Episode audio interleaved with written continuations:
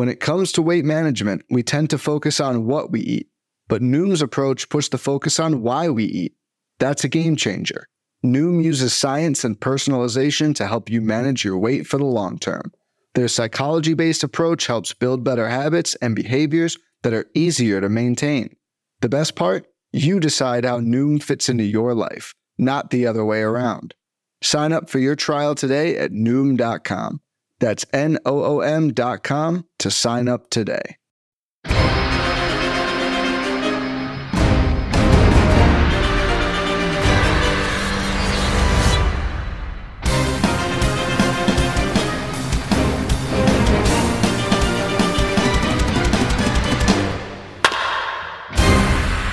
Hello and welcome to episode 413 of On the Corner, of the official pitcherlist.com podcast. I'm your host, Eric Samulski, joined by somebody who looks the same, but it's totally different. It's off-season Nick Pollack.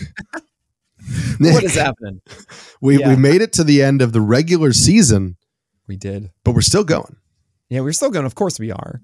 Uh, I'm wearing my Hawaiian shirt, of course, because it's, you know, clearly the off season. Yeah, no, spent, it's celebration mode right? I spent all day today. If you missed it, it was on playback.tv slash pitcher list. I did my top 200 rankings. I think they're done. It took a lot longer than I expected. I was very thorough. Uh, and I actually spent the last two hours, believe it or not, just watching prospects because yeah, that's you, part of my game that I neglect every year. And I said, you know what? I'm just going to get it out of the way right now. So huge yeah, thanks you, to Matthew Heckman and everybody cheering me on and uh, helping out and stuff. And uh, so you're going to see that article out on the site Wednesday morning as I have to spend all day tomorrow actually writing all the notes. So should be fun. Sounds great. You, you, guys can't see. He is not in a Hawaiian shirt. He's in a robe. His hair is a mess. He just looks like he hasn't touched water or you know had any food in just 14 hours. Top 10 it's, anime betrayals. Yeah. I I might turn off my camera. Just got to do it. Um yeah, so so explain to people we're obviously going to we're going to go through Nick's top 200, not all today because um, no. that would be a marathon and we don't have time for that. Um, but we are going to that would be like a real just just a challenge. Like, could we do it? How could we make it interesting? Could we oh, stay up the whole time? Could we survive? I mean, I did a different pitch con over 150 minutes. That's what I do every year, but yeah, 200. But, I, I mean, know. 200 is tough. Um, so we're, we're to break it up though into different episodes and we're to, you know, have you going for a, a while discussing these top 200 arms. Um, obviously it is, it is October. Um, so tell the people a little bit about like what was your thought process in ranking these? These are obviously not your like hey it's 2024 the season is starting use these right, right now. Um, so what was your thought process in putting this top 200 together? Sure. So uh, the mentality is hey write out every single pitcher i can think being fantasy relevant right now. So i went through every single team. It took like a good hour or and change to just go through every team and list out everybody that we could possibly imagine we even have um, three Japanese players who we think we're gonna, that are going to be posted. Mm-hmm. Um, it's why I also spent that time, and Matt Heckman and the Dynasty crew really helped um, put a list together for me for saying, cool, these are also prospect guys to make sure you don't miss as well. So I do that. I, I list them all out. Then I assign random tiers to them, not random, but I actually go through and have labels of cool. I think this guy's a top 50 guy. I think this guy is a Kev Toby kind of guy. I think this guy is a cherry bomb or someone that is like your late upside pick play this guy is someone who has a job, so I understand that this one could have a job, and then these guys exist. Um, then there are some random like, hey, you are injured in Dustin May, you might show up at some point next year. Um, those kind of guys as well. Like, hey, Tarik Skubal was one of them last year, right? Um, so True. do and all of that. Paid we off got the, yeah, right. We got uh we got the early schedules up, which is great. We determined as a stream uh, in a community what teams are generally expected to be good or bad next year. I mean, obviously it's October, so we have no real idea. Mm-hmm. However, mm-hmm. we can kind of guess that Atlanta's probably going to be really good again, and we can probably guess that the uh, the Pirates might not be the best offense. That's all we're trying to do, just generalizations, so you can have an idea of, all right, this guy I might get at the end of my draft. Oh wait, hold on a second. I probably don't want him for the first two weeks because he has these two tough offenses that I probably won't want to start him in that. Just to get a decent sense of it, that will always be um, applicable because at least we'll know the schedule, um, and that's there too. But then after that, yeah, this is a 12 teamer. My whole philosophy with drafting is you want to go for floor for the most part early. then you want to um, find yourself in a position where you're not drafting guys who could quickly show themselves to be inconsistent and not an SP2 or 3, right?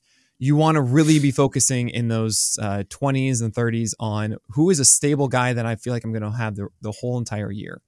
Then, quickly, after you get about three or four of those arms on your fantasy team, you shift to I am going to go for upside and guys that I can determine early in the season are upside. Just saying that, oh, Taj Bradley is an upside play is not good enough. Because mm-hmm. I still won't know if Taj Bradley is someone I should be holding on to or not. Because the first two games will be like eight strikeouts and one walk, and the next one will be like four walks and three runs and four innings, and you just don't know what to do. That is not good for a fantasy manager. So I heavily go into that and I have like a mix of the safe types who are fine. They're Tobies, could be Hollies. That is, they could hint at a 25% strikeout rate as opposed to like a 19% strikeout rate. Um, and then after that, it's like, oh boy, what do I do? So I'm just trying to find anything that could work out and just shove them all there. And there you go. That's the process that took the entire day. Yay. I have always enjoyed that philosophy of, yours. Um, I think you've been a proponent of that for a while in terms of filling the back half of the rotation, you know, outside of like your really deep leagues. Like obviously your strategy is different in your 15 teamers and draft and holds and whatever. But when you're in a standard 12 team of chase of getting those kind of rocks and then and then chasing the upside. Um, and it's been you know something that I've adopted over the last few years as well. Um, I think that you know obviously we have a little bit of an advantage in identifying those types of pitchers because we spend an inordinate amount of time really going over pitching um, and trying to identify those guys. Um, and then you find those years where you're like, you draft way too many of those guys because you've spent all season like talking your or off season talking yourself into the upside of you know JP Sears or like Ken Waldichuk and then you know Hayden Wesneski and you know you're picking up just too many guys like that. Um, right. But that's part of the fun of it. Um, in this first episode, we're obviously going to start from the tippy tippy top. Um, so we are not going to get to the Hayden Wesneskis of of the world. No. Um, we might not even get to him at all in the top 200. Uh, but today we're going to go for the top 10. Um, we are going to, you know, Nick Nick has his rankings. We're going to go off Nick's rankings. I'm going to uh, chime in with where I have people ranked. I, I am this. I am ranking as we go. Um, so I have a top 50 currently right now, not a top 200.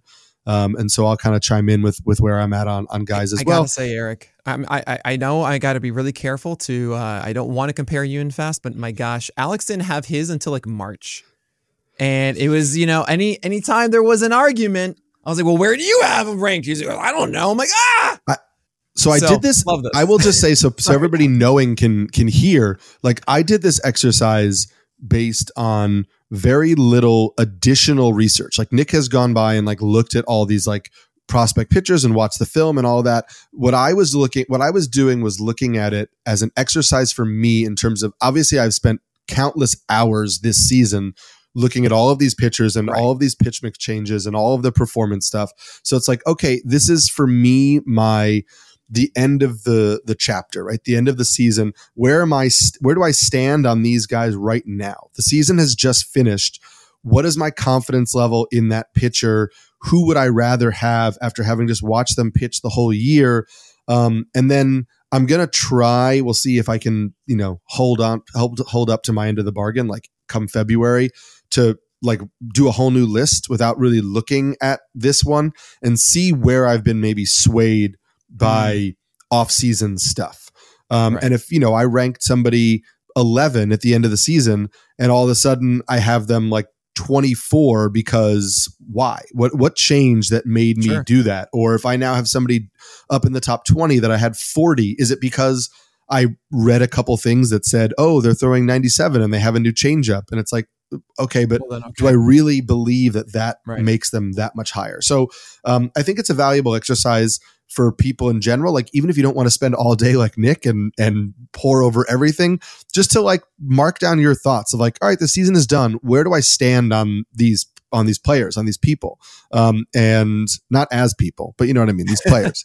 And, and then and then just and then come back to it later um just so you're not really being swayed by everything that happens in the off season. Right exactly. Um and uh and to your point Um, one of the things that I actually haven't done today, that remember that I always do, I forgot, uh, was I have two tables at the very beginning of the uh, the article that showcase this strategy, of course, and showcasing. Look, in the season, we forget how many players were on our teams that we didn't draft that were just so absurdly valuable.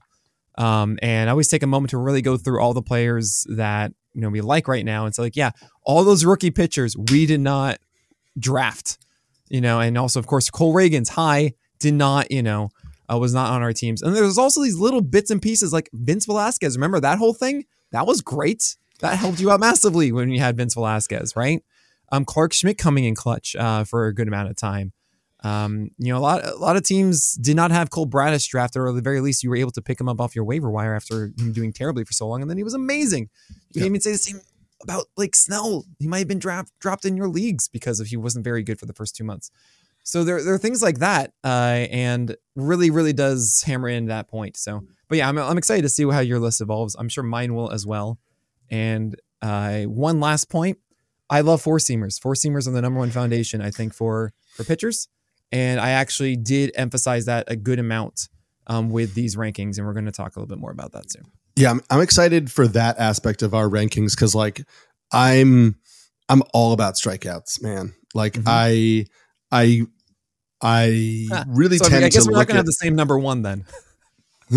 we no, I, we might. Who knows? Um, but I really I really tend to kind of like when I'm between hairs, the splitting hairs on guys, like who who do I think can miss bats most consistently? Because I think that that is a skill you can fall back on that can get you out of a lot of jams. And sure. I know there's a lot of, you know, I, I obviously understand the the beauty of a versatile and well-rounded pitch mix, but I'm also like, get me strikeouts. Um, yeah, and there's absolutely. a dominance factor of that that that is that I enjoy.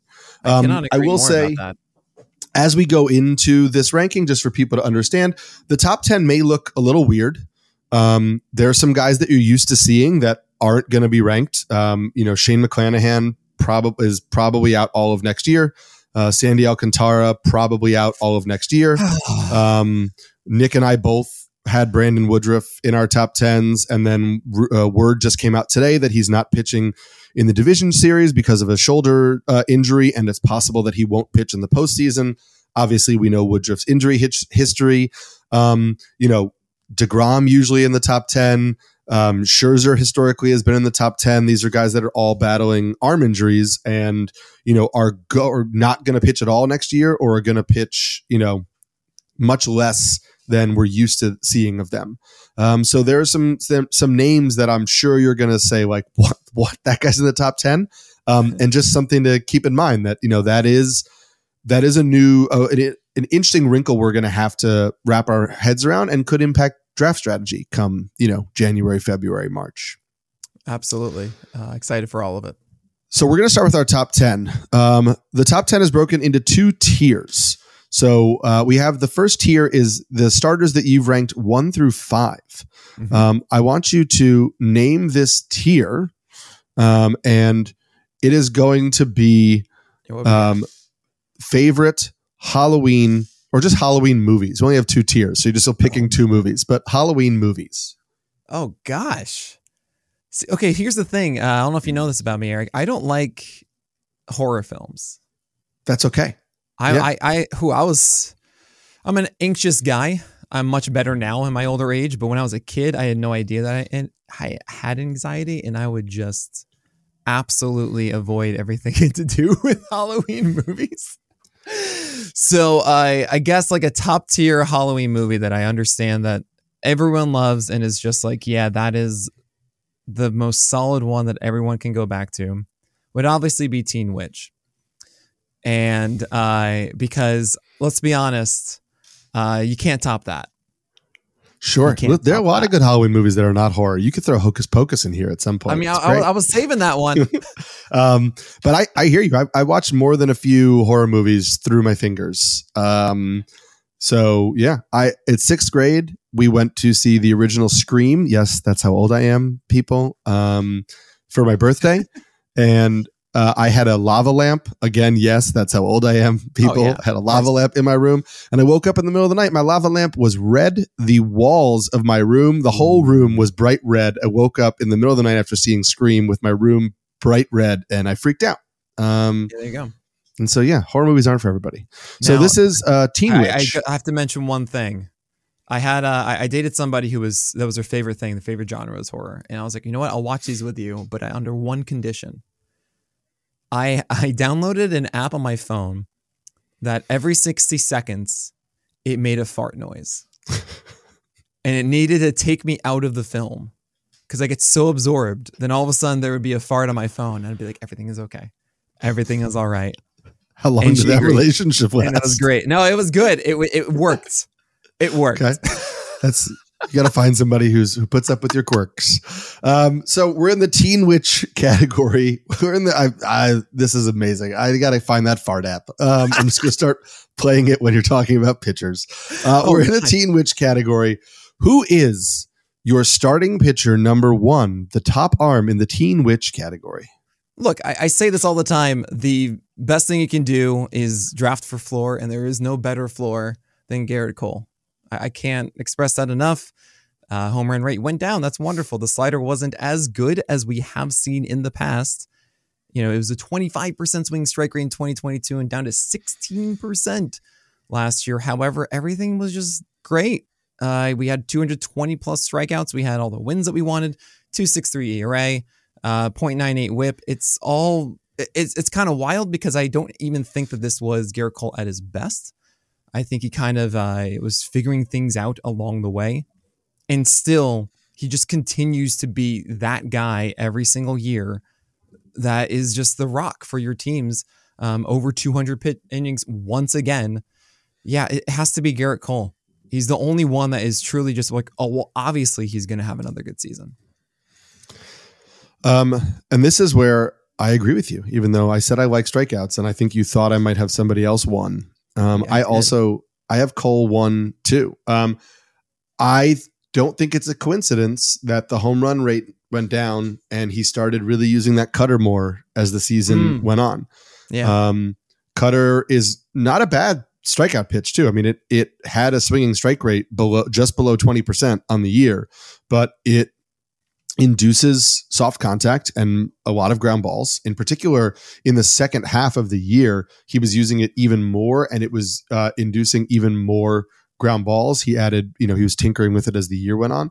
Um, I think that's a, a good thing for him because the home runs were kind of the reason why I was look I was like waiting for somebody to pass him, right? I was in on Burnes over Cole. Um, you know, I don't know if it was last year or the year before, um, where I just was like I was ready to give somebody else the title Right. because I'd I'd been burned by the Gerrit Cole home run problem, and in that home Sure. park, I felt like it was gonna stay, and so I really love the the cutter in here. Um, I do think it really quells some of those concerns. Yeah, he started uh, throwing that more in August. Uh, a couple twenty percent usage games there for Gerrit Cole and that cutter. He did pull it back um, by the end of August, more like seven to uh, most fourteen percent, but really around that like eight percent, nine percent in the final uh, seven or eight starts.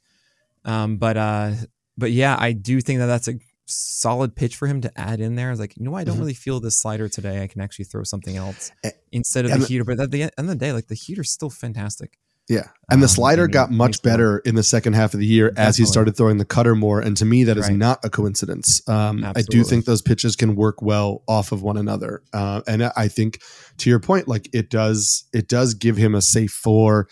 And if you are just saying, I, I need, I just need an ace. Yeah. I need, I need that safety. Um, like we talked about Sure. with a lot of names off the board, I think it's him. Um, I very much over Yeah. over somebody who I think people want to put over the top. But who who is your number two? Well, it is Spencer Strider because he had 281 strikeouts. Yes. I mean, it's all right. Uh, it's also kind of wild. Like, sure, we can talk about the, the 386 ERA, the the biggest scarlet letter of the of the offseason, I'm sure, is this ERA from uh, from Spencer Strider. But 109 whip still, 20 wins because he's on Atlanta. Uh, it's not all ERA. And the the weight that that uh, the strikeouts will bring, not to mention, of course, I think we can be in agreement that he should have a lower ERA.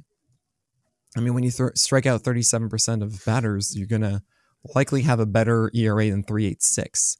Mm-hmm. So, you know, it, it's it should be better for him. There is some small worry. Like, look, it is still two pitches.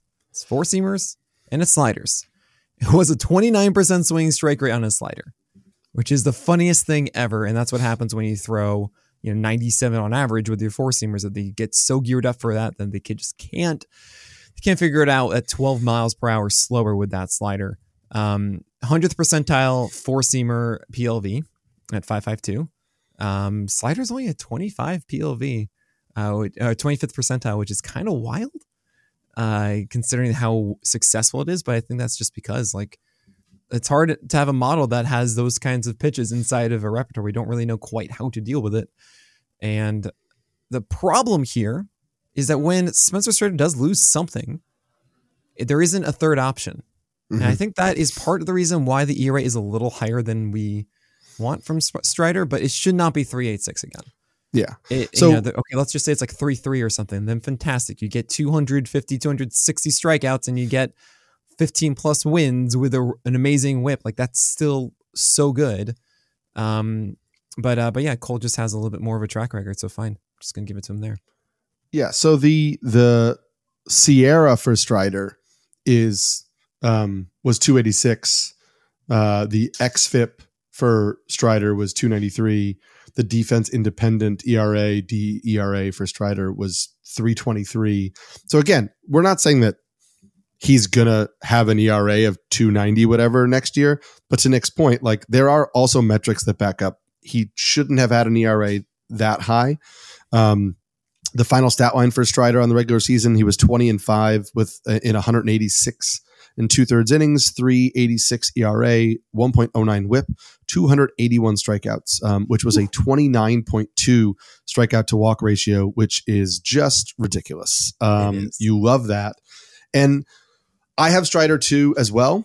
And my hope, I said last year and this is the reason why I actually traded Spencer Strider away in a league last year after he made a few starts. Is I said I actually think his changeup is pretty good, and he doesn't throw it. And I really think if he could get the changeup up a little bit, like he doesn't need to start throwing it twenty percent of the time. Um, but I think that it has the makings of a a solid third pitch, not a wow third pitch. Um, but there's a there is enough metrically behind it um, in t- or two years now that has suggested that it's a pretty solid pitch for him. Um, it has a 20% swinging strike rate. Um, it had a defense independent ERA in the low twos. Uh, it allowed just a 2.7% barrel rate over the entire season. Um, so those are things that I think are are solid for a third pitch. And I think that now maybe he's going to go into the offseason and think, okay, I can't just go, I can't just go fastball slider all the time because he had a great year. There's no doubt about it.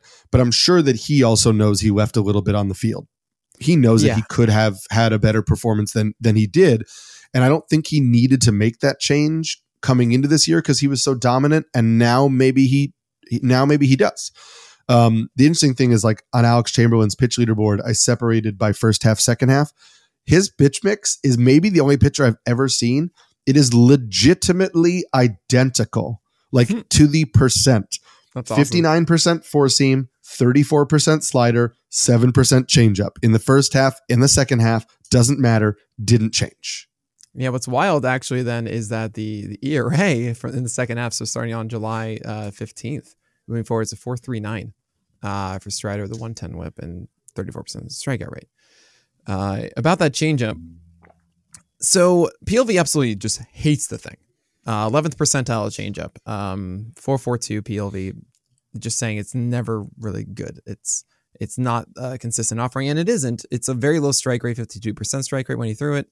Um, CSW was just 28%. And uh, those are the reasons why I think Strider doesn't throw it as much, just because when he does execute it, it does have success, absolutely. He only had 31 balls in play on it. Um, so the like the batting average and the um, a lot of like the great contact and play stuff makes sense um, because he only had 24% zone rate. So uh, he doesn't throw into the zone, no called strikes or anything like that. So yeah, when contact is made on that, that makes all the sense because he's just not making any mistakes over the middle of the plate with it. Yeah. Um, so But it- there you is have a, to- a risk reward with that, with how Strider has used the changeup. Uh, and I wonder if he does push that more over close to the plate to be more competitive. Right. Because a 52% strike rate is just far too low for him to actually really incorporate that more. When you watch it though, you see it as it has the foundation of being a usable pitch. Oh, you know? absolutely. Oh, one- 100%. If he's able to actually put that where he wants to in those good scenarios, absolutely. I've, I've watched so many at bats with Strider where it's like, I know they're geared up for the fastball. I know he probably will be successful. But if he threw a successful changeup here, there's no chance. Yeah. The thing is, in his mind, it's, well, I have a better chance of beating him with the fastball than I do executing this changeup. Um, and that makes, uh, I totally understand that approach with him. Um, but yeah, it is something that he can't improve on. He's still young. You know, this was only really his second season, so Yeah, and, and his Uh, first full season as a starter in the big yeah. leagues. So, he's he's going to turn 25 at the end of the month, um, and uh, yeah, I'm excited to see how he develops. yeah, plenty of room for growth. Um, I also like the third guy on your list, who we'll talk about after the break. Fads come and go, and nowhere more than in the world of weight loss. That's why Noom has created weight management programs that are made to last. Noom uses science and personalization so you can manage your weight for the long term. Their psychology based approach helps you build better habits and behaviors that are easier to maintain. And they help you understand the science behind your eating choices and why you have those cravings. Noom's personalized courses are easy to follow and will help grow your confidence with tools you can put into practice on day one. The best part? You decide how Noom fits into your life, not the other way around. And based on a sample of 4,272 Noomers, 98% say Noom helps change their habits and behaviors for good. So stop chasing health trends and join the millions who have lost weight with Noom. Sign up for your trial today at Noom.com. That's N O O M.com to sign up for your trial today. And we're back. We've hit the top two in the teen witch category. Uh, I have to keep telling myself not to say teen wolf. It's like a real, it's a real hard. oh thing right, yeah. All, right all the teams Yeah. have different things that Yeah. they come. You know. Um, so we've hit Gerrit Cole number one and Spencer Strider number two. So who is the third ranked pitcher you have? I I debated this for a while. I mean, I do feel like the one and two are like okay, those are the guys, and after that, it's it gets kind of messy because I know we're already already messy at three, but every single guy after this has some sort of flaw to them. Mhm. And what I said before is I believe so wholeheartedly in amazing four seamers, and I gotta say, I, I really think that Zack Wheeler's is arguably the best one in the majors based on how much he uses it and how much success he gets out of it. Um, PLV is 98th percentile, um, 16.5% swing strike rate on it. 71% strike rate is crazy good. The ideal contact rate percentage, that is, uh, when a ball is in play off of this pitch, how often is it a good event for the batter in this way? That is, like, is it a flare or burner? Is it a uh, is it solid contact? Is it a barrel? Um, it's not just barrels that matter. It's like, hey, was it still good for them, right? Mhm. And that's 90th percentile, which is so good for a foundational pitch. It's that's everything that you want. Um, so for for for a pitch that's thrown so often in the zone, uh, or as a strike, is just insane. And that really has paved the way for Zack Wheeler to be uh, to be a 108 WHIP, to be a 27% K rate, to go 192 innings on a winning ball club. Um, it's all there. We have over the last three years, 213 innings, 153, but still 26 starts, and then 32 starts this year with 192. I just found it as a situation like, yeah, I trust Zack Wheeler every single time out there to to succeed with that four seamer always working. And of course, always the sinker being a 44% O swing pitch, which is just insanely good. Mhm. Um, the question is, what is the slider and curveball going to be? Um, and these are two pitches that have not been their best selves for a bit. Um, we have even seen him, I believe, go back to a cutter at times, like rarely, but really, we I think we're just calling it full on a slider. Um, and just a 14% swing strike rate, 25% CSW on that sub 60% strike rate this past year, while the curveball at just 57%. I think there's room to grow here on top of this. At the same time, it's just a four seamer and sinker are overwhelming. And uh, we've seen time and time again, guys that have that good of a fastball will consistently have that higher floor than those that are more reliant on secondaries. So, Zack Wheeler, you're my number three. Love it. Wheeler's final line on the year 13 and 6, 192 innings, 361 ERA. He had 212 strikeouts. He had a flat, even 22 um, strikeout to walk ratio, and as Nick mentioned, a 108 whip. Uh, Wheeler is my number four, so I'm not really that far off of yeah. you. Um, and one of the things I, I like that you mentioned, um, he actually started throwing the four seam more in two strike counts in the second half mm. of the mm. year. Um, he threw the four seam 39% of the time in two strike counts. And also, we should say that, like, obviously not all two strike counts are created equal, right? A 2 2 sure. count and a 3 2 count is very different than an 0 2 count and a 1 2 count.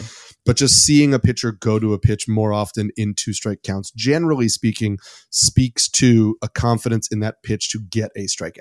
Um, Absolutely. And so he had a 6% jump in two strike four seam usage in the second half of the year. I think it's no coincidence that his swinging strike rate was much higher in the second half of the year. Um, also, his sinker usage jumped slightly. I, I, shouldn't say jumped. It you know inched um, in the second half of the year. Um, and the, but the swinging strike rate on the sinker in general improved a lot as the as the year went on. So yeah, I, I think everything you said makes a lot of sense. Um, and I think there were some minor changes as the year went on to suggest that he was understanding all those things about his own arsenal and leaning into the pitches that we are saying are strong pitches for him. Um, and to me, that's a positive because it's showing a veteran pitcher who isn't afraid of you know minor adaptation in order to make the most out of his arsenal. Yeah, what's also interesting I, I did mention is that that slider is more of a sweeper now. Uh, gain a lot more yes. uh, horizontal break. Uh, and it's kind of interesting how it just didn't really affect his results that much. Uh, in fact, it was a, nearly an identical strike rate. Uh, I mean, slightly better swing strike rate, slightly better CSW, but not really this major impact of a pitch, save for fewer ground balls and more fly balls, which makes all the sense because if you move from a normal sweeper, which has more vertical movement, to a sweeper that has a um, uh, sorry, a normal slider to a sweeper, uh, you're going to get more horizontal, which means that you're going to get more lift on it. It's, it's not going under the bat now. Um, makes all the sense. And I don't know if that's a good or bad thing. You actually had the average go up on it because of that, but um, and then BABIP went up as well, which actually, when you see more fly balls, you traditionally don't see that. So I, I, think it's fine either way. I like the fact that Zack Wheeler is trying something new. And this is the most wild thing. This is actually here. Here, here you go. This is the one stat if you want to know something about Zack Wheeler this year, guys. you're like, well, I don't know. It's a 3.61 ERA. I don't know if we're actually going to see a good pitcher I can trust. Zack Wheeler's slider. The league average of sliders actually is a hit luck of plus five. That is allowing five more hits uh, on a slider than uh, typical throughout the year. Zack Wheeler's slider at just 27% usage, which is pretty league average, had a hit luck of allowing 27 more hits than expected. 27 hits more than expected.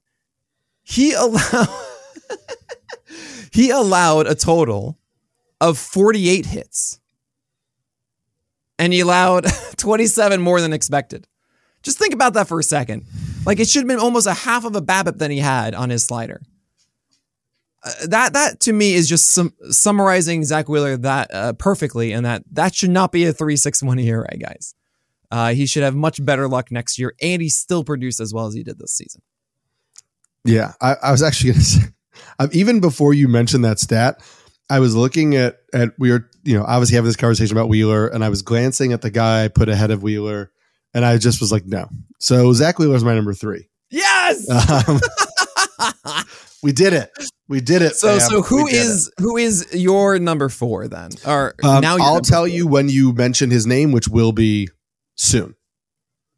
But it's okay. not your number four. Oh, interesting. Who is who? Oh, that is Luis Castillo. Because guess what? His four seamer was a hundredth percentile in swinging strike rate. We have Spencer Strider's at 15% and change. Luis Castillo's was 18.5% with a near 70% strike rate. This is really good.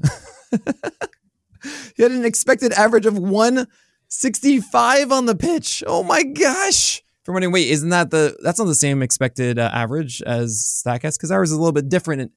It's oh, I mean, it was a one eight sorry, 165 average um, overall 90th percentile on that as well. Um, its fly ball rate was 61%, which is the most in the majors, at least the ground balls. And if you remember, actually, Luis Castillo back in the day, wait, wasn't he a ground ball guy? Right, because he started leaning into this four seamer now. And I'm a massive fan of what he does. Um, rooted in that that heater, uh, the guy just he just dominates constantly. Uh, his slider is now a 37% CSW pitch, 93rd percentile. And there's still even room to grow. Either throw more sliders at 22% usage this year, could be further up to 25 or 30. While the changeup of old is not what it used to be, mm-hmm. he did reduce it down to 16% though because of that, um, utilizing more of those four seamers from 33% to 44% this year. And I think that maybe the changeup could be closer to the 20% plus swing strike rate pitch that used to be for Luis Castillo, while the slider, of course, is that dominant pitch. And then there's also a sinker that has a nice 31% O swing. I will take that all day. That means he's likely getting that inside to righties, focusing on that. Um, and inside location is 45%, which is great to see on a sinker. That's 70th percentile. That's what you want to see. So Luis Castillo to me has the whole package of going 197 innings this past year, um, having a good history, I think, of it was 33 starts, 25 33. Um, max starts in 2019 and in 2020 as well. So really just one season of any sort of hesitation. Um, and that was 25 starts still in 2022. Uh, actually, 2018 also was 31 starts. Luis Castillo is another rock to me. Um, is going to pile up the strikes out, strikeouts, strikeouts, uh, strikeouts. I think that's what they are. Uh, 220 this past year, 97th percentile, winning ball club for Seattle. Good place to pitch. I love it. Um, I had a bet on Luis Castillo to win the AL Cy Young before this year started. Oh, close. So um, I definitely like Luis Castillo. Um, he is ranked high for me. Um, he's ranked five. Um. So I have him a spot down from you. Um, I, the final stat line on Luis Castillo 14 and 9 in 197 innings. He had a 3.34 ERA, 110 whip, 219 strikeouts, a 20.3 K minus walk rate, um, which was eight out of 10 pitchers that will be mentioned today. Um, eighth best out of 10. One stat. I'm not saying that's why I have him five and Nick has him four. Um, but I I do I am I am a little bummed that that changeup has fallen off the way that it sure. has. Um, it was a great pitch, and you know we've had some conversations the last few weeks that you know pitchers whose best swing and miss pitch is a changeup um, tend to struggle to produce the way we want. So it makes sense for him to go more fastball slider heavy. The slider had a 17.4% swinging strike rate on the year. That's great. Um, I, the sinker is fine. It doesn't do a lot for me. Um, you know, it obviously doesn't miss bats. It doesn't give up a lot of hard contact. I think it's a fine pitch for him. You know, for for real baseball, for getting soft outs. Um, I would love to see the changeup be a little bit more dynamic. Um, so it's it's four seam slider for him uh, primarily, um, with some other pitches that can round out the arsenal. And again, we're nitpicking here of why I have a particular player ranked four and him ranked five. I still think he is a a very safe pitcher in a very good environment, both team context and stadium. Um, and there's really nothing wrong with with ending up with Luis Castillo as the ace of your staff. But I have flipped him with the person that you have ranked below him. See, this is why it was a tier, right? We I knew we'd be on the same page. It just feels like these five players are clearly the first five that are going to be going um, in drafts. I can see actually my, I think six, seven, eight, nine, maybe being higher up. I think many are, are in on him. It actually feels weird to be a low man on him. Um, it's weird also to say low man, and you'll understand that later. Uh, and then there's also my six or seven rather. I can see people jumping back in on him. But yeah, Kevin Gausman.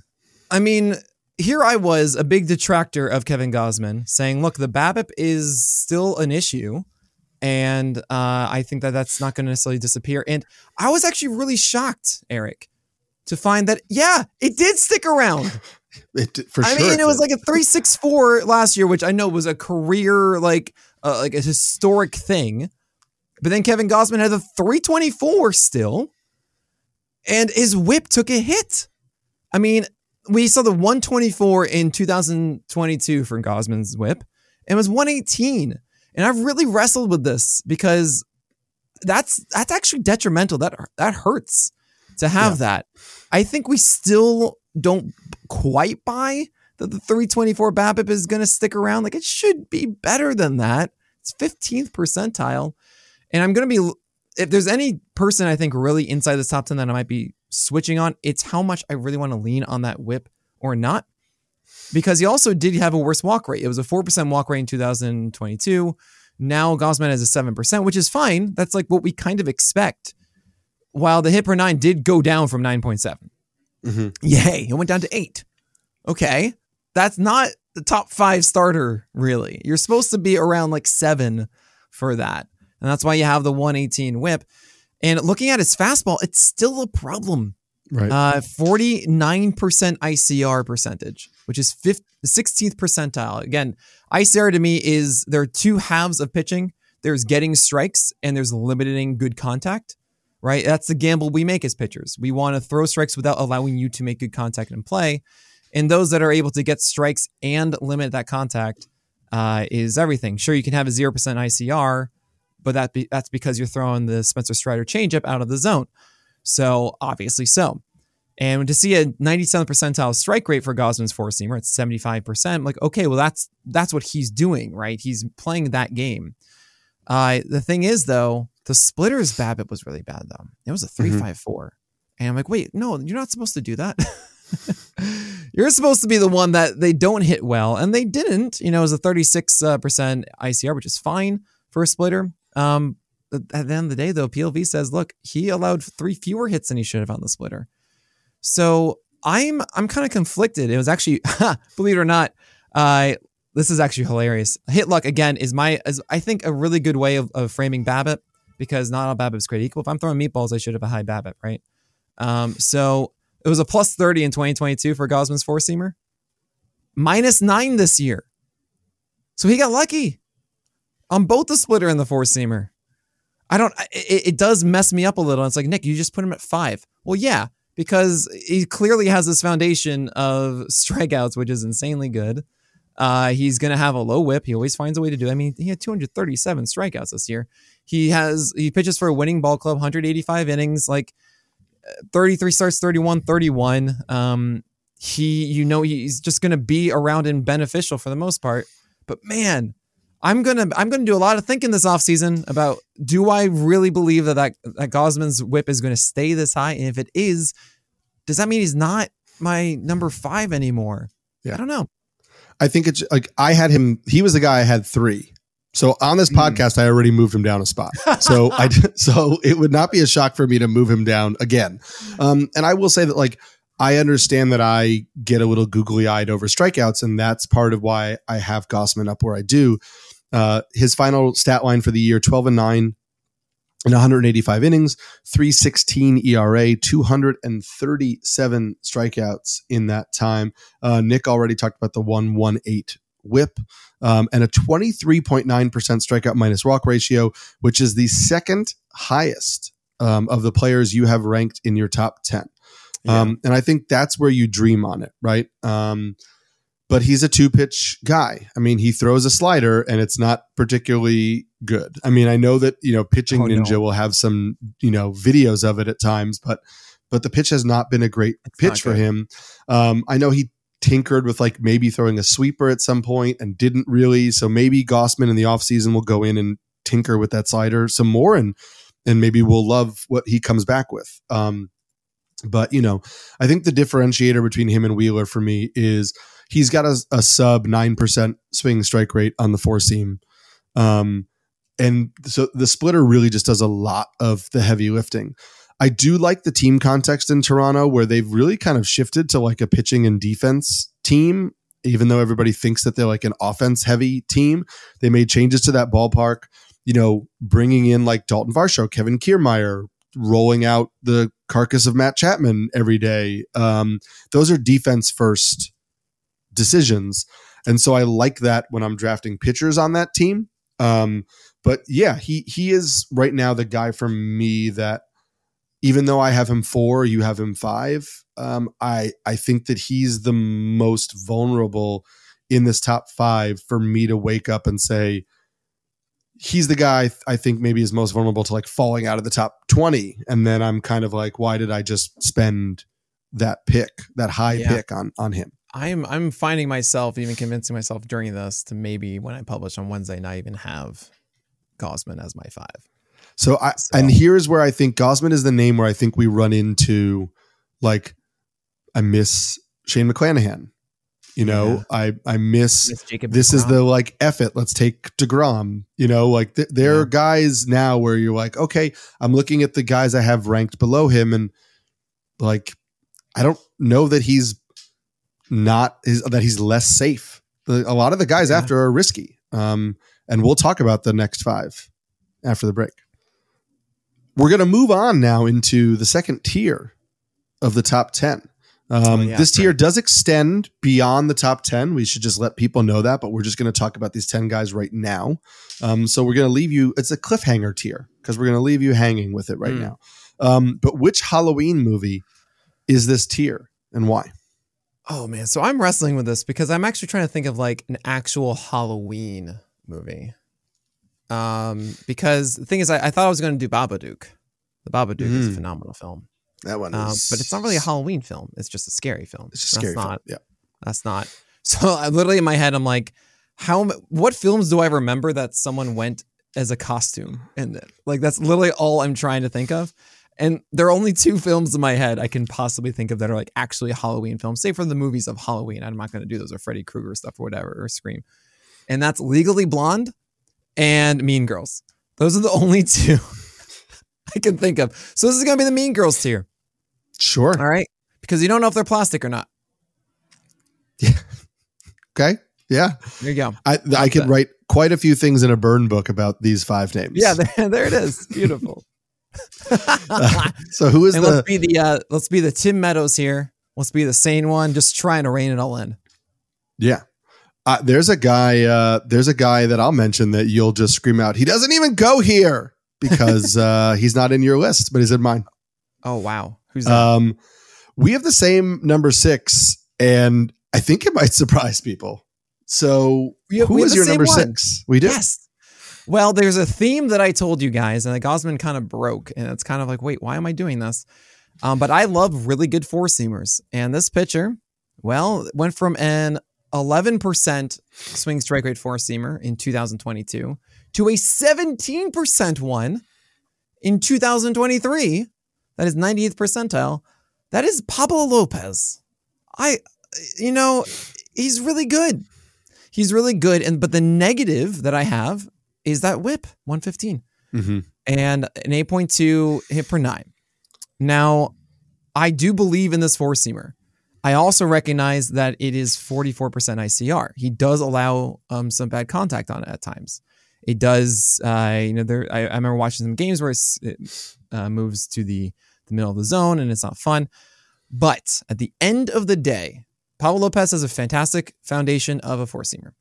He also has a slider that has a 5.5 PLV. That's 85th percentile that he's now learned. And remember back in, in Miami, Pablo Lopez, he was just like a change up fastball guy. Mm-hmm. That's it.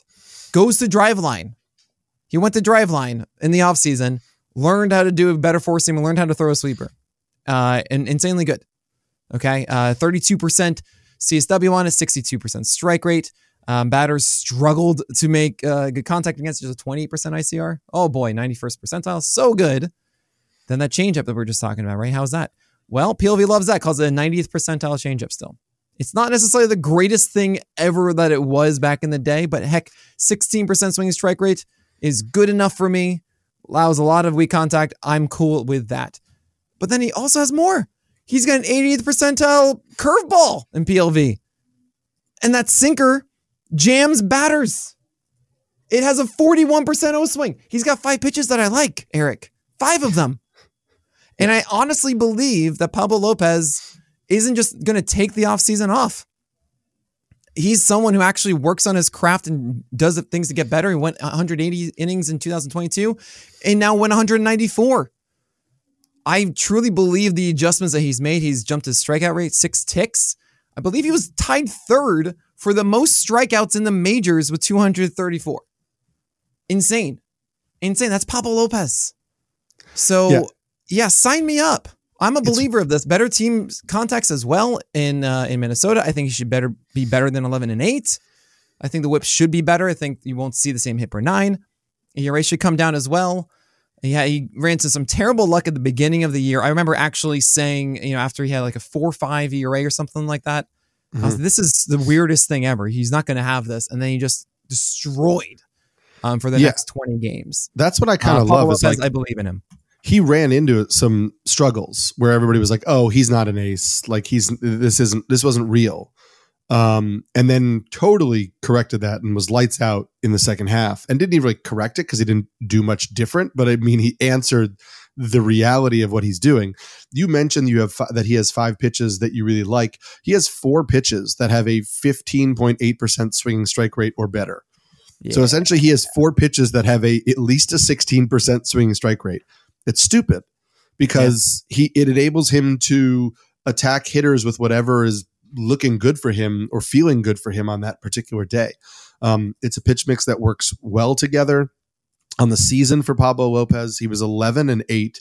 And again, like he had a really good fantasy year and he won 11 games. Um, and I think that's going to go up mm-hmm. because, mm-hmm. you know, there was some issues with health in Minnesota. Um, you know, and listen, some of those guys are just going to be injury prone. I mean, those that they're hitters on in Minnesota, that team context. But right. I think you can probably get more wins out of him next year. So 11 and 8 in 194 innings, 366 ERA on the year, 115 whip, 234 strikeouts. He had a 23.2% strikeout minus walk ratio. Um, that is the third highest in this list behind Strider and Gausman. I, I think we don't want to think of Pablo Lopez maybe as a top 10 pitcher because it feels weird. But everything that we've talked about is like the results on the mound are there. Oh, um, oh, yeah. There are tangible changes that led to success. And he was good throughout the whole year. Um, and he, the, th- the 366 ERA you see is f- factored in with the, str- the unluckiness and the struggles early on in the year. I mean, it was a 303 ERA to end the season in the final 15 starts. Um, it would not surprise me if you're looking at a 3 2, 3 3 ERA version of Pablo Lopez next year. Um, and given what he can do with strikeout totals, I, yeah, I think that absolutely warrants being in the top 10. Yeah, uh, I'm excited. I, I, really do think there's a better version of Pablo. Uh, you know, to play devil's advocate on myself, uh, again, the nine went up a little bit. I do wonder if that is going to change. Uh, slider plus 29. Uh, so that might be part of the problem. Um, and uh, I do think that sweepers generally should allow more hits than uh, gyro sliders. That's my philosophy at the very least. So uh, I know there's a big craze to have the sweeper, um, but I I do think that a lot of times just make it be going horizontally as opposed to vertically is easier for hitters to hit. Uh, so I'm not too surprised about that. It might be a major reason why that hit luck is as high as it is.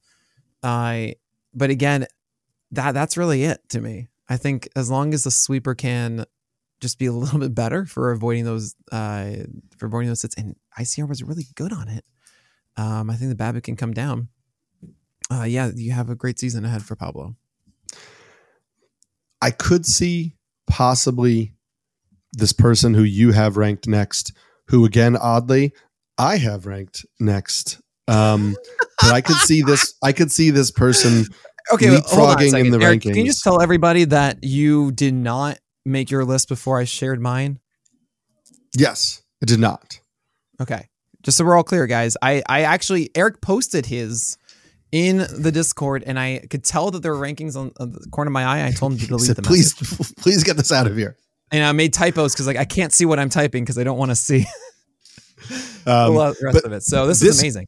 This guy's ranked this high for me because I've had this guy ranked first overall before. Mm. Um, so who is your number seven?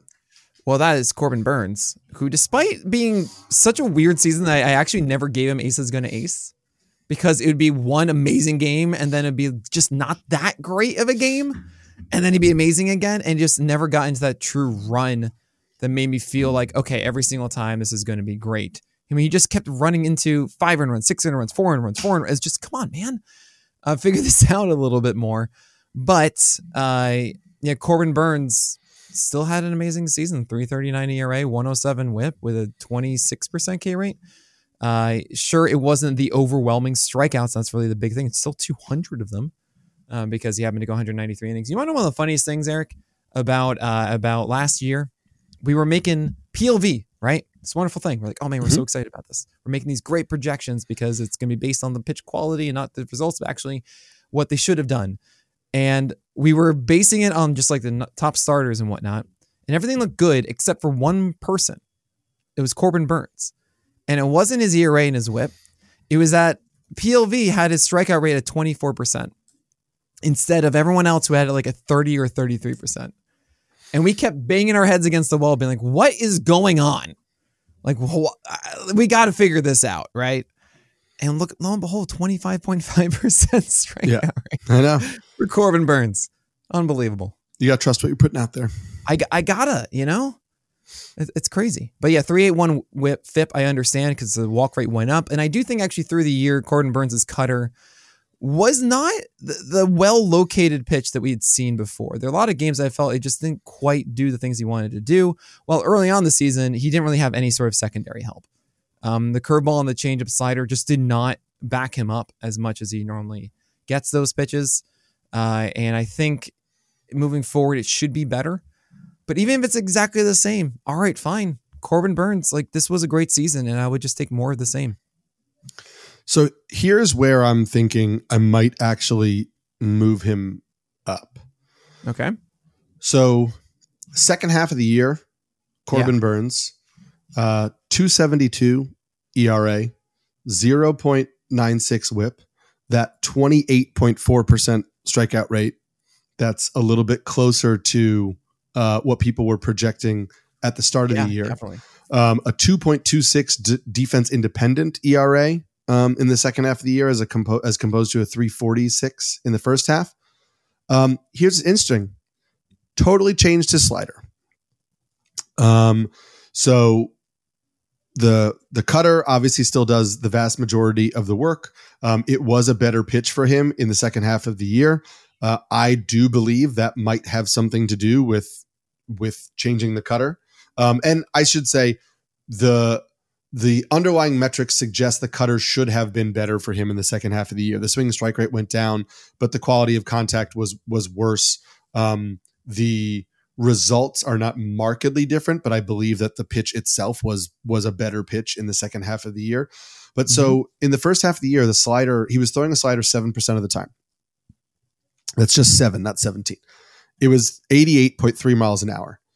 It had basically no vertical movement and it had, you know, like a tight, it was a tight hard spiral uh, slider, not a full gyro. Uh, 19% swing strike rate, had a 582 defense independent ERA, was not great. Second half of the year, drops the slider down to 84.4 miles an hour. That is a four mile an hour drop off. He more than doubles the horizontal movement on the slider ups the swinging strike rate to 22.1%. The defense independent ERA falls to 0.23, and he starts throwing it double digit amounts of the time, 11% in the second half of the year. Um, it may be a coincidence that the cutter allowed less hard contact when the slider shape changed. I, I need to, I will tell you right now, like I need to dig in and see more about where the release point is on the slider. What are the, what is the movement profile? Would it really have impacted the cutter? But what I see are clear results changes in the second half of the year matched with a noticeable pitch mix change that is responsible for uh, 1.5% overall jump in swinging strike rate and just a better overall stat line. So if we get a 28% strikeout rate, Corbin Burnes, which we've seen before and people thought we were getting this year, and we're still getting that low three ERA version, and we know the whip is really good. Now all of a sudden, you're looking at your guys like Gausman and Pablo Lopez, where you were like, ooh, that whip, like I don't really know. And now it's like, oh, okay, so maybe Burnes is five. Um, he's been there before in most people's rankings. Uh, we know that the talent can easily put him there again. So this is he's starred for me on when I really start digging in and watching more of these games back, in particular him in the second half of the year. I'm curious to see what my takeaway is on on him, and I'm curious to see what his slider looks like when he shows up in February next year. Right. So it does look like to me that, I mean, for us right now, we group sliders and sweepers together. We're splitting that up um, for PLX uh, up in February. Don't worry, guys. Um, but I, so it does look like, I mean, he has last seven games where he started utilizing more sliders. Um, and in that game, it was about a 26% K rate. Uh, before then, it was the normal stuff. Um, and uh, I'm seeing, yeah, I am seeing that um, that lateral movement get uh, introduced on uh, maybe the seventh or it could be the 14th. Like he was at 3.3 x movement on 7 1 with a slider, then was 5.3 on the seventh, then 6.5 on the 14th, 7.8 on the on the 20th, and 9.4 all of a sudden of that lateral movement on the 25th. So it did really feel like maybe maybe this sweeper was introduced and then being utilized more as those sliders yeah. instead of the other one, um, and that's why the X movement keeps going up in all those starts. Uh, interesting to note there, absolutely. I I don't know if it's I, am not know if I'm totally convinced that the slider had that much of an impact um, for his overall uh, success, considering it was only really 15% usage in those peak times. Sure. Um, but yeah, at least he's trying and tinkering and adding something different. Yeah. And I want to see that because when things aren't going great for for a guy like Burnes, you don't want to see him just doing the same thing and repeating it. And I am curious to see how that develops um, next year. At the end of the day, though, the cutter's still really good. Right, it's still an amazing cutter. Um, and I I might raise him up if it really depends on the whip. How I feel about that. Do I think that Burnes is going to be better? Or do I think he's going to be more of this tumultuous self? Um, and that's kind of the interesting conversations that I have throughout the entire winter. Is sometimes I get more convinced, like you know what, yeah, maybe I'm not giving him enough credit because I'm thinking too much about the recency of the season and not really thinking no, it should normalize a little bit here and there. Same with Gausman. yeah, maybe that whip actually does stay up, and I pull him down underneath Burnes because of that. Maybe I should be more afraid of the 115 whip that Pablo Lopez just had right? And Corbin Burnes doing a 110 or lower even. That's 107. I mean, he hasn't had a whip above 107 since 2019. And that was when he was re- relieving still. Uh, so that's absolutely wild. And maybe I should be putting more faith into that. And also maybe that the strikeout rate won't stay this low. So I might have just convinced myself to put Corbin Burnes at number five. But uh and, and then I should Kevin say, at seven and leave Pablo where he is. I could see that. I should say that, like, I, yeah, I I agree with you. I don't think the slider alone led to Burnes's strong second half. Right, it's the but sli- it's an interesting. It's no, a pitch absolutely. mix change with a, uh, a, a natural regression to talent in a, a, pitcher who we know has this level in him, um, and found that level a little more consistently. So, um, I like that. Well, I think, uh, yeah, we yeah, might, we're good. Both he might. We, we, we, we got this for both of us. Where do you have him? You have him at seven. I have him at seven. Are you going to change um, it? I, I think I am, and I'm like, yeah, I think I am, but I think I might be doing the same. I think like my uh, Kevin Gausman came into this day at three, and he's going to be at like thirty by the time we're done. I just keep being like, eh, maybe not. I, am pretty sure uh, I'm done with Gausman. I might move him to eight, but I think it's going to stay at seven. I think yeah, I think Gausman's in my top ten. Gausman will yeah, remain in my top ten. Gausman. But I, but I think because of the strikeout rates and yeah. the just against the consistency year to year. Uh, yes. But yeah, it's it's kind of weird. So this uh, is where we're going to majorly. Differ. Yeah, this is this is. I know I'm more aggressive than others here. Um, uh, and I will boy. say, this person who you're about to mention, I did not have in my top 10 when you sent me your list. Um, he was in the next grouping, and I went and I looked, and I was like, oh, I'm an idiot. Oh, you're an Um, idiot. Oh, okay, good. Normally, so- I, normally when I hear that, it's like, and yeah, Nick, Yeah. you're, So he will show up here for me, but he doesn't show up in this spot. So who is Okay. your number eight? So this is at number eight. This is one that I think I'm getting a lot of pushback for, um, because he is not a strikeout guy. Uh, the last uh, this year actually was the highest. It was only around 26 percent, and that's Max Fried. And I'm going to hear a lot of injury stuff about him. I'm sure um, a lot of pushback on that because he has not made over 30 starts in his career. Um, it was 30 in 2019. It was 28 in 2021, uh, 30 in 2022, and only 14 this year. And maybe I'm being too aggressive because of the injury haze that he has now. I mean, right now it's a finger blister. Right. It's like the hot spot. Like, okay, fine. What I like so much about Max Fried is the ratio floor that you get. I so wholeheartedly believe in Max Fried's ability to not walk batters and to limit hits. And it's it's from a repertoire that is so deep. And the four seamer, while not being a big swing strike rate pitch, it, he's so good at jamming right handers with fastballs. And if you've heard me say this time and time again, as a lefty starting pitcher, the number one skill I look for is being able to jam your fastball inside to right handers. If you can't do that, you're going to struggle as a lefty. And Max Fried does this endlessly. He's in the top 90th percentile of, of locating inside fastballs um, to right handers. Yes, I did look that up. He's actually 98th percentile at 52% of his fastballs, four seamers thrown against right handers, are in fact inside. Uh, but he also has a curveball, a changeup, a slider, a sinker. He utilizes all five of these pitches. He's in such a good situation in uh, Atlanta. Uh, his ERAs have been traditionally incredible 225, 304, 248, 255. It, it's absolutely one of those cases where we don't like it because it's not the overwhelming strikeout arm.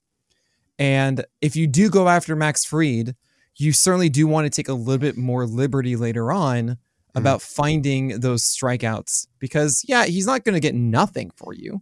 He's probably going to go around 180 or something along those lines. Maybe there's even upside for more than that from him, as we haven't really seen him, uh, you know, really utilize his slider and, and curveball as much as we want him to. Still, also the changeup, by the way, they introduced last year. Mm, mm, mm, mm. Lovely. Um, all of a sudden, that's now a 20% swing strike rate pitch now to, to right handers. But it's such a floor with Max Fried. I actually remember uh, a distinct conversation in Florida with Ariel Cohen, who obviously we all uh, respect when it comes to projections and, and, risk valuation, considering that's what he does for a living. Uh, and we talked about Max Fried being just one of the safest, best pitchers you could get in your draft because he's just so traditionally good when it comes to production. Now, obviously, this was a year that out of nowhere, after four seasons of pretty much great health, yeah, okay, 14 starts, fine. But Max Fried to me is just such a rock, and that's what we're looking for this early in the draft. Yeah, I, I agree. Um, I I generally speaking have avoided pitchers like this who don't rack up a lot of strikeouts, as you mentioned. But I think that given the weirdness of the of the top ten, you know, and top fifteen, top twenty, like we like we talked about, I'm willing to to take a guy who I feel is safe, um, and say, okay, you know what, I can chase the strikeout upside with guys later on. Um, and you know, I, I think the ratios that you're looking at, I think the strikeout gains this year make him even a little bit more palatable because you're not, it's not egregiously low. And look, I, I, there's somebody who I almost ranked in the top 10 who's very similar to Fried in uh, Logan Webb, where I was just like, oh man, I think there's a value in being like, I'm going to get tremendous ratios and I'm going to probably get wins. And this guy is not going to burn me. And inevitably, I didn't put Webb in here because I talked myself out of it. But I, but I mean, you get to a point in your top 10 where you just have to decide the type of manager you are. And it's funny because uh, I have Fried in my top 10, but I don't have him eight because the person I have eight is the 180 degree difference from Max Fried uh, because that's the type of manager I am. And I said, heck it. And I put Tyler Glasnow. I was eight. about to say it's got to be Glasnow. Yeah. because this is a point where we're getting to this tier of guys where I'm just like, okay, I mean, I can see it. I can see it for almost all of them. But to me, every person that we have that I have listed from here through 20 through 20, yeah, I guess we'll do, you know, through the top 20. Glasnow's the only one that I'm like, yeah, he could finish one or two. Like mm. there it's, it's in the range of outcomes. It's not is it likely? No, probably not. But is it is it possible for him if we somehow get like a 160 inning spike season of Tyler Glasnow, Is he not potentially the best pitcher in baseball? Right. This is this um, is a philosophy difference then, because for sure for me, and and and that's where that in the top ten, right? And and I would prefer to not, but if I'm missing out on those top seven guys, and again, again, we're talking about where I'm at right now with the season ending, yeah. um, and I've seen too many just fully lights out performances from Glasnow, mm-hmm. where I'm thinking okay, we got to 120 this year. We literally just watched Blake Snell, who had never gone over 120, get to 180 and probably win the Cy Young. Oh, so, yeah, like, not, not it's it's in my it is now in my my belief that like we've seen weirder things happen, and I am just willing to say we lost a lot. We lost a lot of top tier arms, or maybe a chunk of top tier arms, and Tyler Glasnow, who in uh, 120 innings was 10 and 7 with a 3.53 ERA, a 1.08 WHIP, 162 strikeouts for a 25.8% strikeout minus walk ratio that is second only to Spencer Strider. Um, I just think I could see myself doing it and saying, if I go safe at two and three, like this is the build where you then go and you get a Logan Webb. You know, where you go and get a guy like that, or you know, a, a later version of a Logan Webb, and you're just like, I'm gonna try to get a boring ratio guy that nobody wants because there tend to be boring ratio guys that fall because nobody wants the like well, the guy's an 8.5 k per nine like what does that do for me oh, well oh, if i have Glasnow as my ace you know then it, right. it could help me so so here's the thing. I'm not necessarily debating the ceiling. I mean, I could actually push back a little about what the expected ratios are. At the same time, I could also say, all right, if you take the last four starts of his Glasnow's season, before then, uh, it was a 298 ERA and a 102 whip across 17 starts, right? And then all of a sudden he had those ridiculous games and three back to back duds. Yeah. Um, where his slider just got destroyed. And that's a interesting thing to me um, is like, oh yeah, right. You are kind of susceptible because how good is his four seamer? I don't, I don't know. 12% swinging strike rate. It's not the most overwhelming one that you've seen despite its velocity. So, it, I mean, it's because, of course, the curveball is just so stupid hard to hit and it's insane how much drop it gets and uh, unbelievable. And then, really, the, the main winner of Tyler Glasnow's repertoire is this new slider he introduced uh, before he got Tommy John in 2021.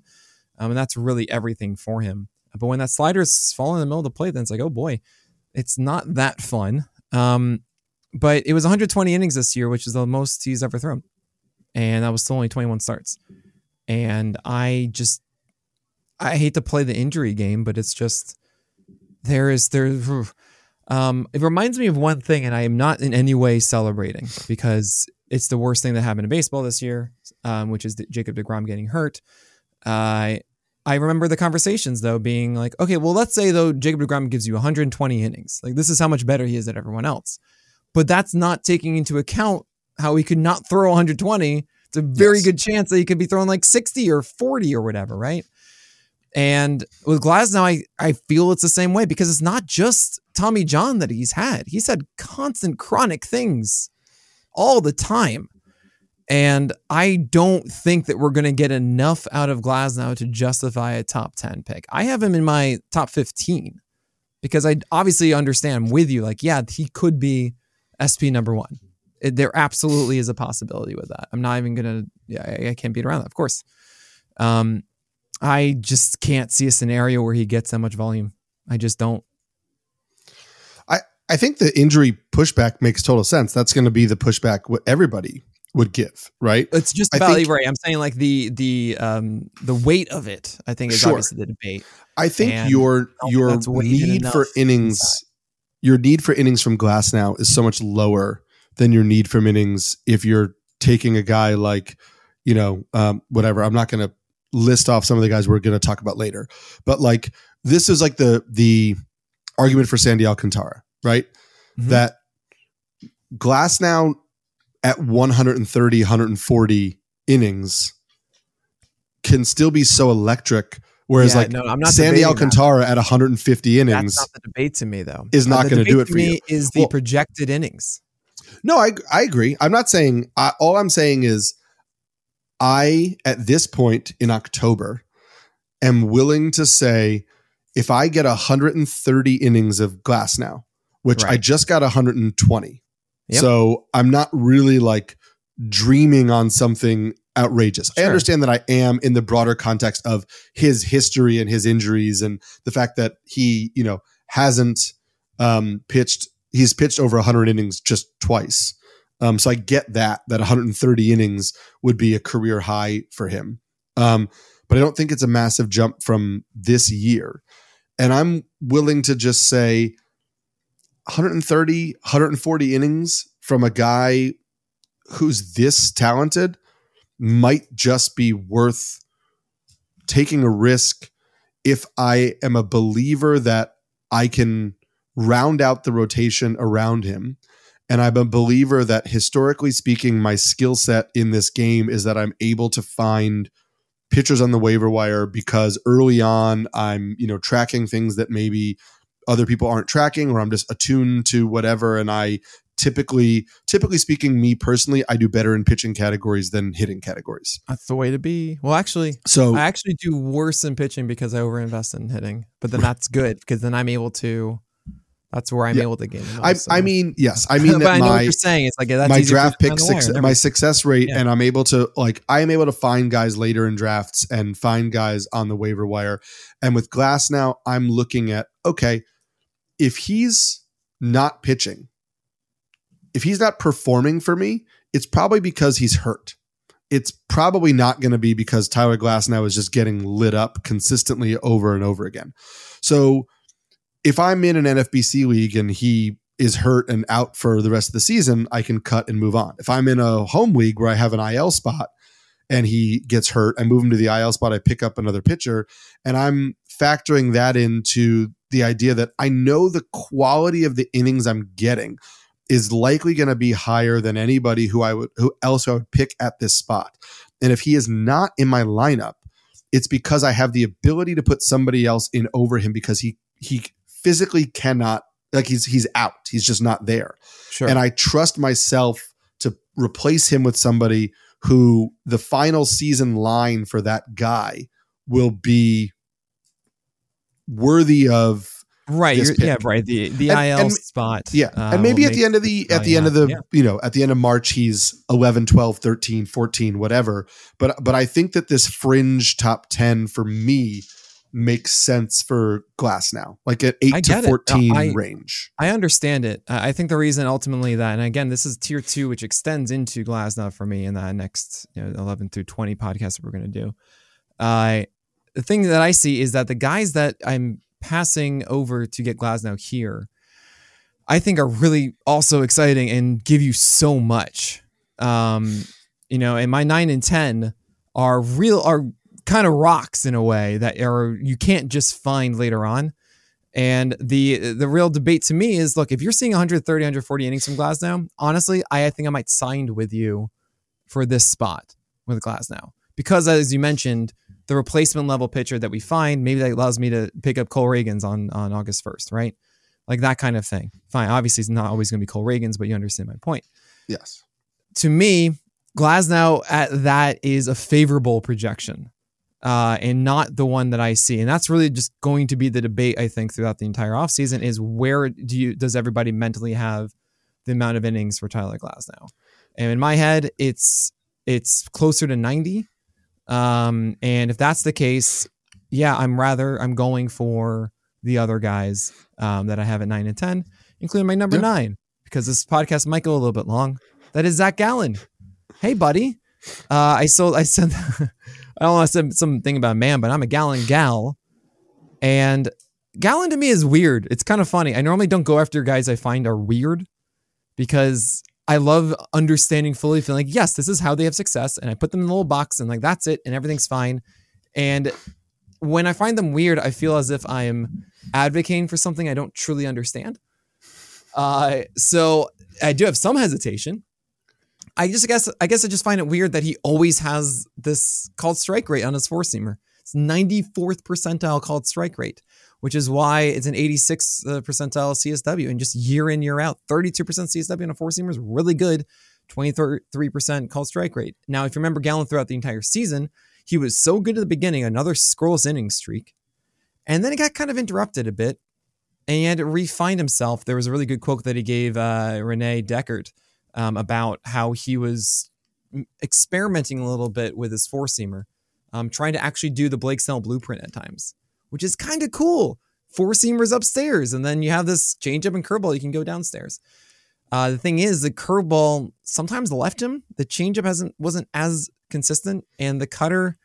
I don't really like his cutter. He's he's really lost that pitch a bit over the years. Mhm. Um, back in the day, 2019, it was a 17% swing strike rate. Now it's a 9%. I actually think that pitch could come back for him, as he has also split it up into being cutters and sliders a little bit. But it's really actually just that cutter again, which is cool. But at the end of the day, Zac Gallen has been a rock. What do you know? Um, once again, just being incredibly consistent for your squads. Uh, it's two straight seasons of that consistency. Great whip, great ERA, Papa John's, um, and a 26% K rate that I think could go up uh, in future years when the the changeup or the cutter does develop as they should.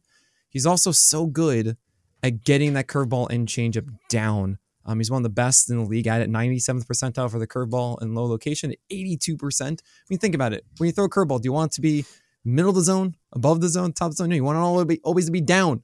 And Mhm. He does it so well.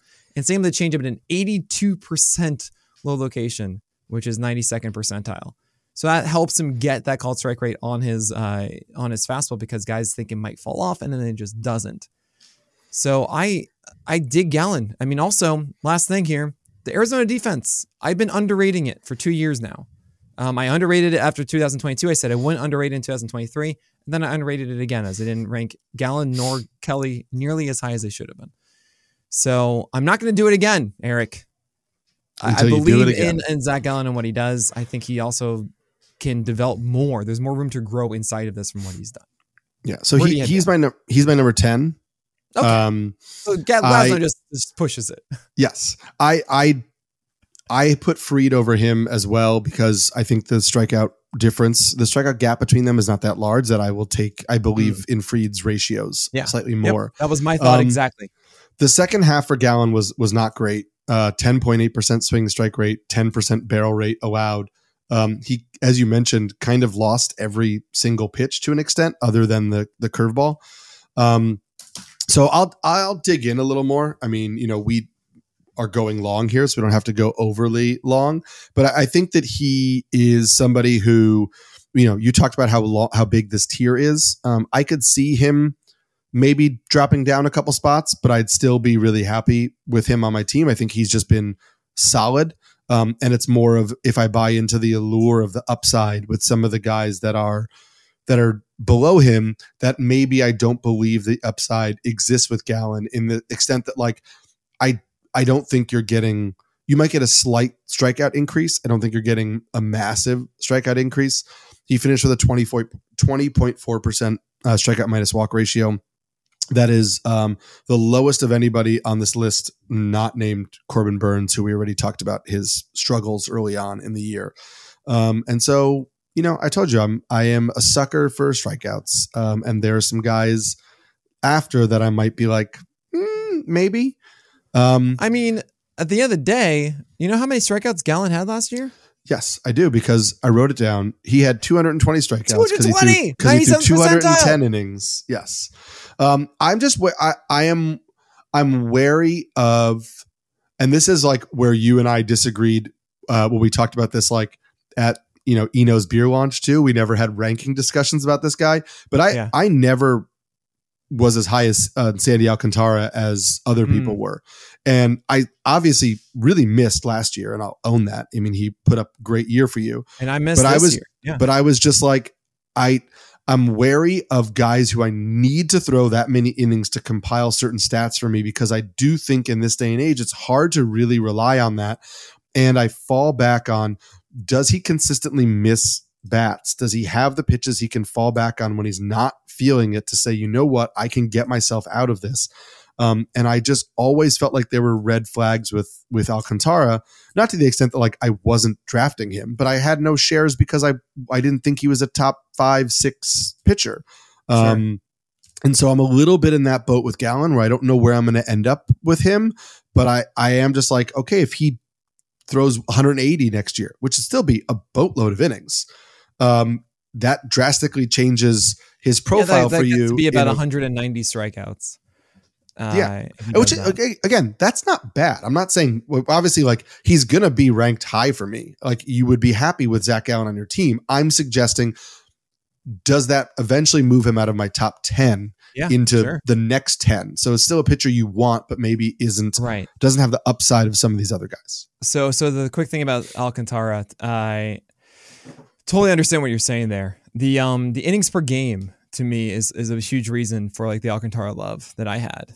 Um and Which may have come back to bite him this year. Sure. And uh, with Zac Gallen, uh, essentially being at six consistently through his career is pretty dang cool. Um, also, 90th percentile this past year at on pitches per game, and of course, 90th percentile for his 6.2 innings per game um, as well. So that will affect the the uh, strikeouts. You could say, look, in this day and age, we just don't see guys not get hurt throwing this many innings consist- consecutively. Uh, while we see guys that are more likely who haven't thrown that amount of innings actually be able to do it, like Pablo Lopez last two years, versus like an Alcantara who did it for so long and all of a sudden now he he, he got hurt, right? Um, it is an interesting conversation, and I I think I generally do agree with you um, about that philosophy of look like when it's all about volume, um, that doesn't do good things for my strikeouts. One pushback I I have to mention that I wasn't really considering before, but it's something to note is if you have two guys who have very similar ratios and one does it over 210 innings, one does it over 170, that extra 40 innings of good ratios is a huge impact. Yeah. Uh, that is about 20, 25% of the same ratio impact of that other starter. Um, so that is something to think about too when it comes to volume guys and why actually I'm against a lot of volume guys because having a four ERA or so of someone that goes 200 innings does a lot more harm. Um, even if you get more strikeouts because of it, if you get like a couple more wins, you are really sacrificing more ratios for it. Um, so there is a balancing act, act to be had with that. Um, and at the very least with Gallen, I do feel, yeah, I'm going to get good ratios and a lot of innings to showcase that and reinforce it. And I'm not sacrificing the strikeouts. Like Logan Webb, for example, as you brought up, I don't believe his strikeout rate. I don't believe his walk rate either. I think both are going to get worse um, in 2024 because the slider never really returned because like one of them. And the changeup Sure. going way through the roof and being like a 50% O swing is insane. Probably not sustainable there. Uh, so for those reasons, it's there's a big gap between Webb and Gallen for me. I get that, and and again, we'll. i I'm sure we'll talk about Webb at some point, um, but not today. We have one more pitcher to talk about today, who I didn't rank in my top ten, um, and I you didn't did. think I was. I really didn't think I was. Was it because of the knuckleball? It, mm, it absolutely was. No. Uh, it's Uh, funny. who by the way, someone 10? asked, asked, "What is the PLV on that?" And because it's just on one pitch, it's the only one he threw. We have the PLV on that one pitch, and it was a five point two nine, which is slightly above average. You know, it's not it's not a quality pitch. It's what we do call an average pitch, uh, but that's good. Five point two nine, we'll take it. We'll take it all day. uh, but it's George Kirby, guys. George Kirby's the one we're talking about. And um, there's one philosophy actually that I've had over the years that I think is uh, constantly been something that like every year I'm, like, I'm reminding myself to really jump in on more. I'm trying as much as I can to scrutinize entering this year. Is the more pitchers that you can get that are that you feel confident can get you 180 plus innings, and have ratios and have a good steady amount of strikeouts with an opportunity to grow higher past 25 and get closer to 30%.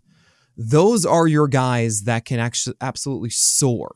Like that is Zack Wheeler. You know, that was, we could have identified that one early, right? Zac Gallen was that. And Sandy Alcantara was that. Uh, and you can, you can identify, I mean, Robbie Ray was that. So if you can find these players that have that foundation that you also don't feel is a risk. You know, they're still going to be beneficial to you. Sure, they might be an SP two or three, but you don't really feel like they're going to be an SP five or 6 mm-hmm. and carry that ability to say, well, then if they are able to miss more bats, then all of a sudden we've got something. That those are the guys I want to target more than ever. And George Kirby to me is a perfect example of this. So 335 ERA, 104 whip, 23% K rate. The 23% K rate is the big pushback. So it's an interesting repertoire. Like he has an 18% swing strike rate on his four seamer. That seems amazing, right? 96 percentile strike rate, 74%. But boy, does he allow a lot of hard contact on this. Like bad contact. Uh, 43% ICR is so bad for a four seamer. It's 47th percentile. You don't want that. But the thing is, he just needs to get it like a little more up. That's all he needs to do. He, he's already in the upper half, but it's not the upper third as much. And guys, I mean, the swing on this is 42%. That's 99th percentile. But uh, batters get too complacent swinging on this, on this fastball. So he has a slider. He throws it 67% of the time, but only a 10% swing strike rate. Ah, oh, 67% strike rate is so good, 20% usage. I think Kirby, um, just even with four seamer slider, could actually be like think of Zack Wheeler, the way that he utilizes his four seamer, and then he has a sinker at a, a what was it, 44% of swing? Oh, 37% for George Kirby he jams a ton of right handers inside with sinkers. Exactly what you're supposed to do. He does that. So it's just about finding that that real breaking ball that Kirby can utilize. And the sliderness wasn't bad. I mean, we're not, we're not talking about a bad pitch. We're talking about a 95th percentile slider, a 5.55 PLV, 24% called strike rate at 97th percentile. I know it's so many numbers, but it's a good slider that gets a ton of called strikes with. And I think that if he starts using it more as a two strike pitch, which was the 13th percentile, by the way, of two strikes, he would go with the four seamer instead. I think if he adapts that to actually command that down and away, you will see more of those uh, swing and misses. He actually has a a decent two strike O swing at 46% on it. Like it's not so terrible. I think he can lean more into that. So there's more to grow with George Kirby. Winning mm-hmm. ball club, uh, throws a ton of strikes, so no walks, good whip. Already a great baseline for ERA. You see the the you know, the innings. I mean, it's kind of all there. And I know a lot of people are going to be in on George Kirby this year. And the biggest question is like, is he going to take that leap with the slider? I was actually asking that at the beginning of this season. Hey, George Kirby, I need to see a better slider. What did he do? He went from a 121 whip to a 104 whip. We saw a better slider with more called strikes, was able to keep guys more off the fastball. Now we need to see him utilize that, not just a 20% usage, maybe 25, 30, where he increases that in two strike counts. I think that can happen with, with George Kirby. I'm mm-hmm. I'm all in here. Yeah, and he tweaked that slider in the middle of the year, made it a little harder and tighter, and uh, the swing strike rate on it more than doubled. Um, so I, I, see what you're saying. Um, all, of it. I mean, that's a, a, really solid case. And then just looking under the hood a little bit, um, you know, there's there is a deeper arsenal than maybe I was giving him credit for. Um, because the knuckle. So, so I could see it. Yeah, I I I can see it. Um, increased velocity on the fastball as the year went on too is always nice. Uh, obviously, we know you know young young kid can can improve. Um, he was going to be mentioned for me in the next uh, grouping. Oh, yeah. He so like your top twenty. What you doing? Yeah, he's obviously like a name that you know I know people want to ding him because he got upset that he was kept in a game for too long. No, um, that was and I, you know, uh, I think we we don't want to rely too much on stuff like that. Um, yeah, I think I, I can I can squint and dream on some strikeout upside here. I'll, I'll have to dig in a little bit more. I think that's the that's the big thing for me, right? If if I can convince myself, as you have started to convince me, that there is room for strikeout growth then I think he becomes a little bit more of an intriguing guy to lead your fantasy uh, staff because it just adds a little bit more of that value. I mean, he goes so many innings. 6.1 innings per start is Yeah. great. 97th percentile. He's already at the point of throwing 90 pitches per start. Uh, it, it's it's there. I mean, I really do think it's actually a lot more. It's, it's simple. Just say, all right, you know, four seamer. Don't necessarily go to that all the time into strikeouts. I know that you have an 18% swing strike rate on it, which is unbelievably good.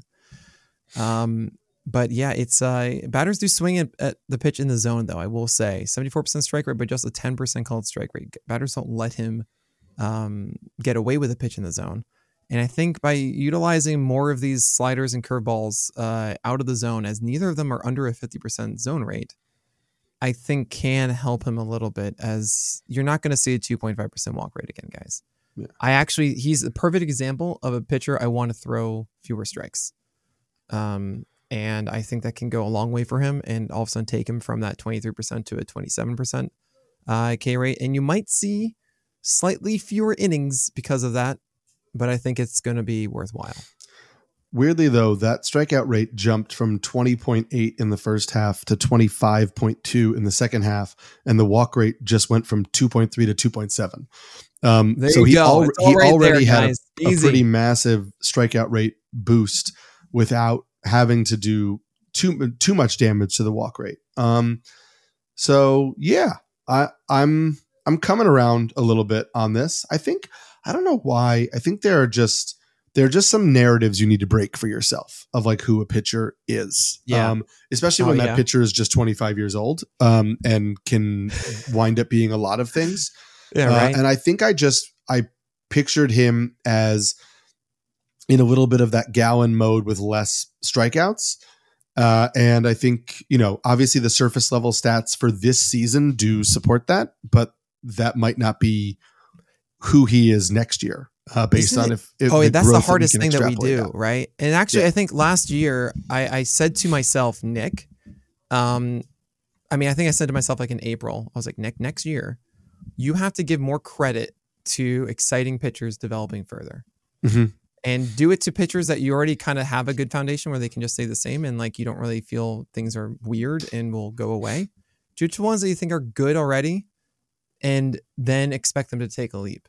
Um, I'm trying to do that this year, and you guys will see with the uh, with the top 11 through 20. That's the next podcast. Uh, there are a lot of leaps that I am taking. I think that's the that is the most interesting and as you mentioned the toughest thing is like you want to look at what did a pitcher maybe change that that added growth that we can carry on right we're not we don't want Right. to just like pull hypothetical growth out that we have not yet seen because yeah, that's the thing too. I it's hard to do that. No, I think it could get better. I'm like, where? Right. How? Where, was he where new? based on what? If he just tweaks that, okay, has he done it? Yeah, Have we right. seen him do it yet? yeah, Um, and I think that's the toughest thing is like most of the time those are smaller sample sizes, right? You're looking at maybe like six starts, 10 starts, whatever. And it's, it is, and as you know, as a pitcher, like s- seven starts at the end of one season and then months off to work on other things. Like it's, you can't just automatically say that person's going to pick up where they left off right. because the tinkering in the off season may help, it may not help. Um, the they it may be just that pitch felt great in the in the summer months and they were This gripping is why it the and it Vargas felt rule ends awesome. at the end of the year, guys. and Vargas rule, the the the the the, the winter is the great frozen wall. It just erases any sort of rhythm that they were in in the end of the year. It's just what happens every single season. Yeah. Um, we're gonna have to erase our our rhythm. The great frozen wall in the middle of this uh, countdown after ten arms. Um, I promise you, people, uh, it will not take us an hour and a half to discuss ten pitchers every time. Uh, but you know, Nick, Nick and I want to make sure we're we're giving you kind of the detailed analysis. Maybe when we're both saying the same thing about somebody, we'll just uh, let one of- what what one Yo, of us like, that's take it. good. That's good. You got it. Yeah. Yeah, that sounds You got, you know what? You nailed it. Cool. Enough said.